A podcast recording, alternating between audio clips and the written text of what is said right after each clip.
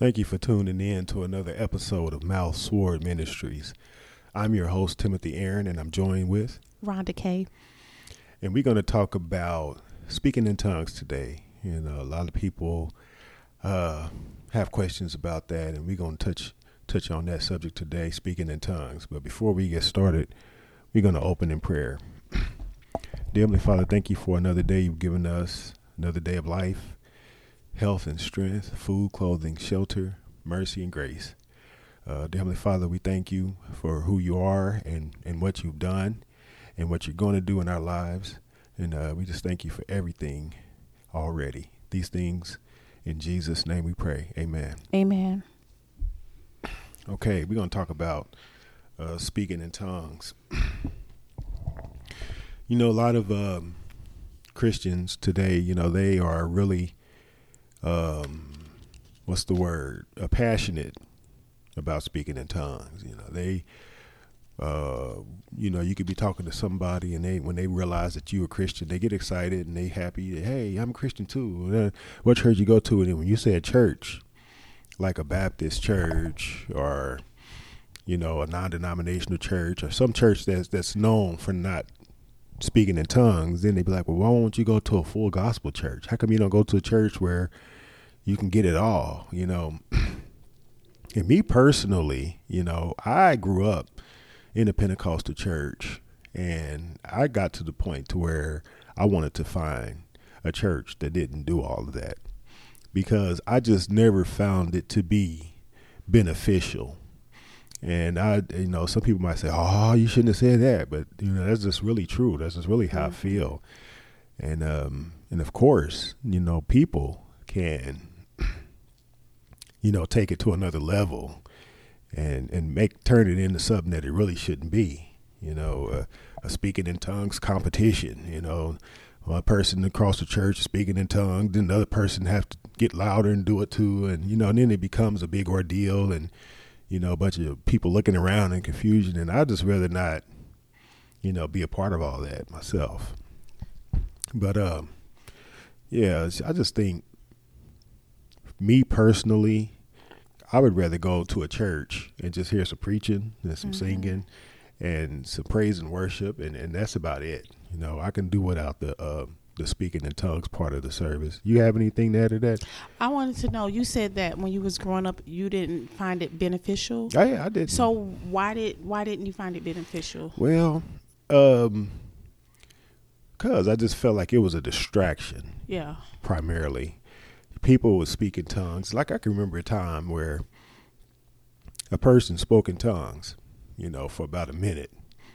And the church was totally silent and this person was speaking in tongues. And then when uh, that person stopped, it was a silence. Mm-hmm. Nobody interpreted, nobody translated, you know. So, according to Paul, he says there need to be a tra- uh, an interpreter, somebody right. to translate what was said. Right. You know, and uh, speaking of the Apostle Paul, you know, when you you talk about speaking in tongues, you you you have to you know think about First Corinthians chapter fourteen, and of course the day of Pentecost, Acts chapter two, and um, so when I look at that, especially in Acts chapter two, it seemed like the speaking in tongues was um, a situation where the Holy Ghost came upon a group of people and they were able to speak another language that other people understood. Mm-hmm. And they were marveled and they were amazed and they were astonished that these uh, people that were speaking in tongues were able to speak in their language. And they was wondering how could, how, how could that be? So it was a miracle, you know, and I, I imagine that was wonderful, you know, and, uh, and uh, the apostle Paul talks about that in um, in uh fir- in uh, First Corinthians chapter fourteen. You know, I believe in um, what is it? First Corinthians chapter um fourteen. He uh, talks about uh, tongues being for a sign to the unbelievers you know and i think that's what he was pointing at you know if you could if the holy ghost come upon you and let's say you in another country and you've never spoke their language and the Holy Ghost come upon you now, you just speaking their language and you're able to minister to them in their language, you know, that's that's great, you know. But I'm not talking about that, you know. And um, I'm gonna uh, touch on a few things Apostle Paul said in um, First Corinthians chapter 14. Um, I'm gonna jump down to verse. Um, let me see here, verse 22. He says, "Wherefore tongues are for a sign, not to them that believe, but to them that believe not." So he's kind of like talking about the day of Pentecost. Those pe- those unbelievers that heard those Jews speaking in their language, you know, they was they was shocked, and that got their attention. And I'm I'm pretty sure, and a lot of them probably got saved because of it. But he says it's it's uh, for a sign, and then um, let's look at uh, verse twenty three. He says, uh, now this is kind of like what I was talking about earlier in um, and I was younger at the church when the person spoke in tongues and then nobody said anything. And you know he said verse 23 he says therefore the whole church be come together into one place and all speak with tongues.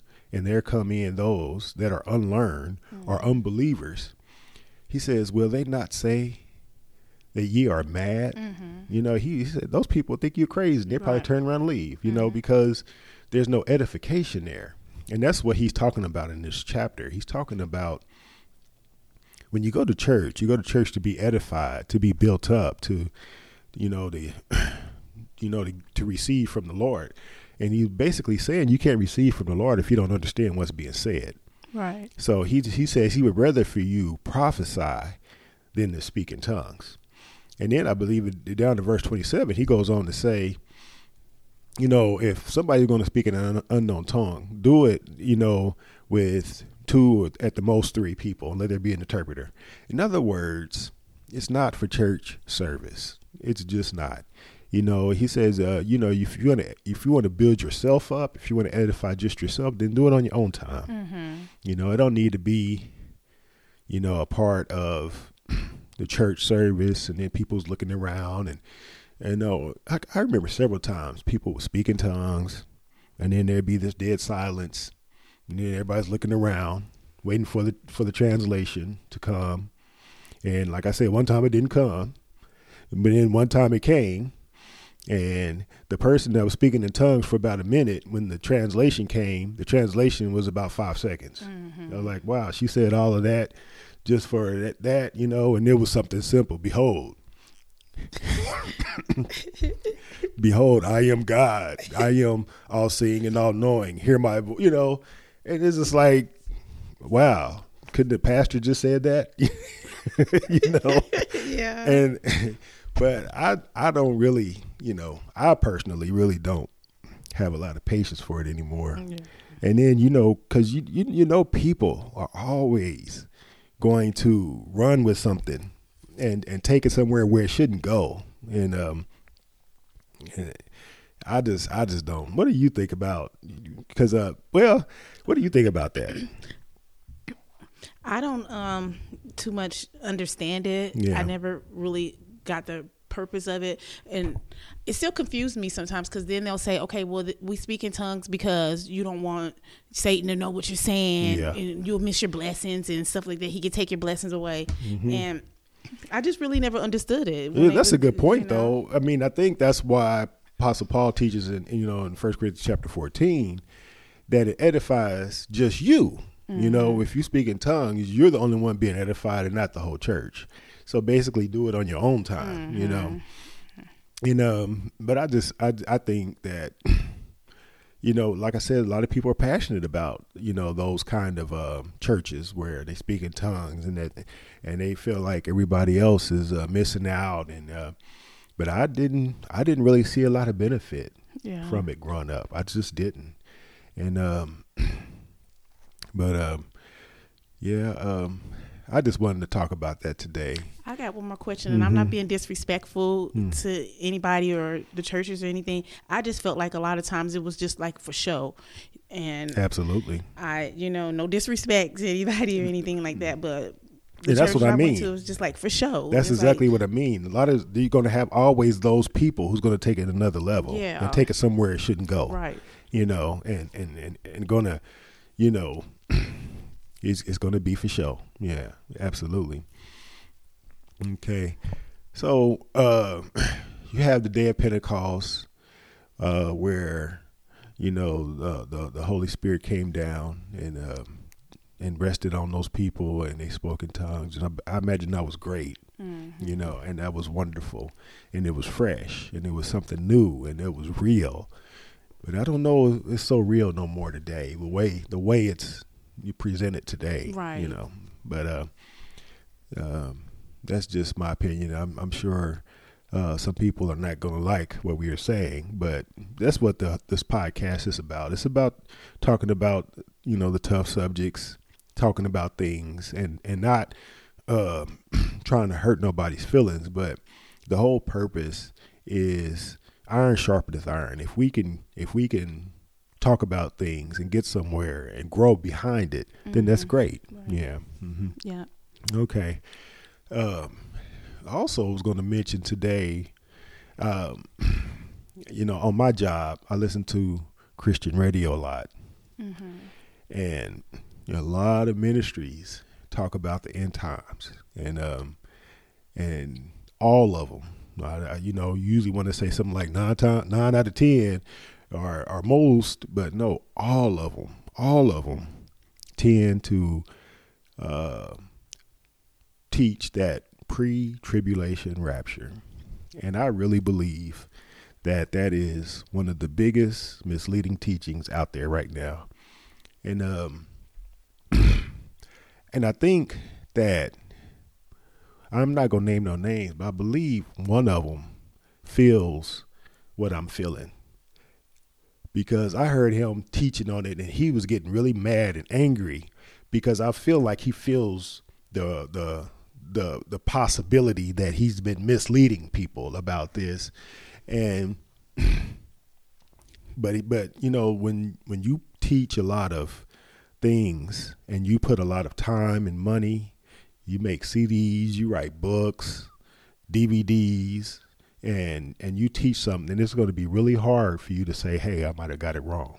But that's the right thing to do. That's the right thing to do, you know, because you're teaching the people. You should do you. T- right? yeah, Mhm. that's, that's the right thing to do. That basically is. and um i can uh i can remember two uh preachers to teach a post-tribulation rapture and one was irvin baxter and and and he passed from covid and uh and um what uh pat robinson pat robinson yeah and uh but other than that most of them teach a pre-tribulation rapture and they get really angry when people say something otherwise.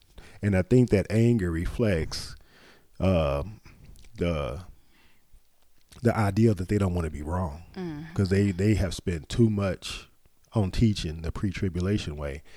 But this is why I believe in the post-tribulation rapture. John chapter 6 verses 39 uh 40 no 39 40 44 and 54. John chapter 6, verses 39 and 40, 44 and 54. Jesus says it four times. He says it four times. He says, All them that belong to him, he's going to gather again unto himself at the last day. Not seven years before, but at the last day. and then, um, you know, Matthew chapter 24, uh, Jesus says the sun would be darkened and the moon would not give her light and the stars of heaven would fall. And then he will send his angels to gather his elect from the four winds of the earth, north, south, east, and west. So at the sound of the last trump. You know, so it's it's not a seven year prior event. It's it's at the last day. And because the book of Revelations is not written in order of time, and people don't realize that. People think that it must take place first. But Revelations is not in order of time. Mm-hmm. You know, like uh, uh, give you an example. Revelations chapter 19, uh, verses 1 through 10 is the end of the story. And then verses 11 to the end of the chapter is the beginning of the story. Mm-hmm. I You had know? to realize that. Right. I didn't understand Revelations at first till you told me that. Right. Mhm. And it does that several times in that in that book. You know, chapter 14, chapter 8, uh, it, it it jumps around in time and it's not in order of time like people think most books would be, you know. So I just wanted to, you know, tell everybody I can to reconsider the pre-tribulation teaching because when everything starts unfolding, if I'm right, then there's going to be a whole lot of unprepared Christians out there in the middle of the great tribulation. Yep. So I just wanted to put that out there. The rapture of the church take place takes place at the last day. Okay. Uh, we talked about tongues and we talked about the rapture.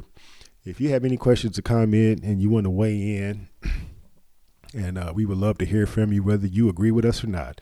We would love to hear from you because iron sharpeneth iron, and and uh, we can all grow together. Uh, you can contact us at mouthswordministries at gmail.com. That's mouthswordministries at gmail.com, and we would love to hear from you. Okay, did you have anything else to add to that? Okay, well, we're going to close in prayer. Dear Heavenly Father, we thank you for another day. Once again, you've given us. We thank you for your mercy, your grace, your loving kindness, uh, your provisions. We just thank you for everything you've done. And um, we just ask, Lord, that you begin to raise up people, dedicated people, uh, committed people to address the homeless issue out there. There's so many people out there hurting, um, homeless, no place to go, you know, discouraged, suicidal. And um, those people need to be ministered to in an effective way. And we just ask that you raise up people to address that crisis. In the mighty name of Jesus, we pray. We give you praise always and forever. Blessed, blessed, blessed be the name of the Lord. Amen. Amen.